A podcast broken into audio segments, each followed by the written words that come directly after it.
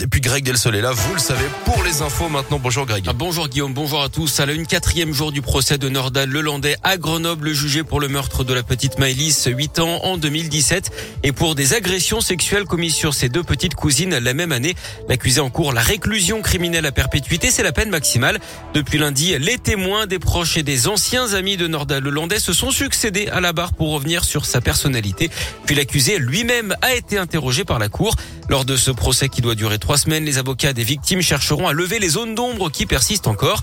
Même s'il y a peu d'espoir, d'après Yves Crespin, avocat au barreau de Paris, il défend deux associations de protection de l'enfance. Au-delà de la culpabilité de Nordal Lelandais qui sera vraisemblablement reconnu, ce que j'attends de ce procès, c'est un peu d'humanité. C'est-à-dire que Nordal Lelandais fasse un effort, un pas vers les parents de ses victimes, vers les parents de Maëlys, pour expliquer ce qui s'est passé, pour expliquer ses motivations et un pas vers les parents de ses petites cousines qu'il a agressées sexuellement, qui euh, n'ont pas compris comment ce cousin a pu agresser deux petites filles de 4 et 5 ans. Voilà, donc euh, il doit donner des explications pour essayer de comprendre, si on peut comprendre, que je ne crois pas, mais au moins des explications pour nous dire ce qui s'est passé et ce qui l'a motivé, lui.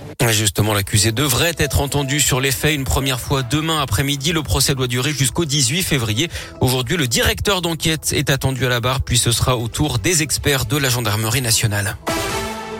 L'adaptation du protocole sanitaire à l'école sera annoncée dès la semaine prochaine. Le gouvernement va mener des consultations avec les syndicats et les fédérations de parents d'élèves avant donc d'annoncer les nouvelles règles en vigueur très en amont de la rentrée prévue dès le 21 février pour les élèves de la zone B. Il découvre que sa femme le trompe. Elle le menace avec un couteau. La scène s'est passée en décembre dernier à Villefranche-sur-Saône, d'après le progrès. En découvrant l'infidélité de sa compagne, l'homme l'avait giflé avant qu'elle ne sorte un couteau en représailles. Cette femme de 54 ans a été interpellée, placée en garde à vue. Son mari a lui aussi été entendu par les gendarmes. Tous les deux devront comparaître hein, devant la justice, lui pour violence et elle pour menace avec une arme et violence également. La réponse du Citral au mouvement de grève annoncé dans les TCL mercredi prochain. Les syndicats promettent une journée noire pour protester contre l'ouverture à la concurrence d'une partie du réseau.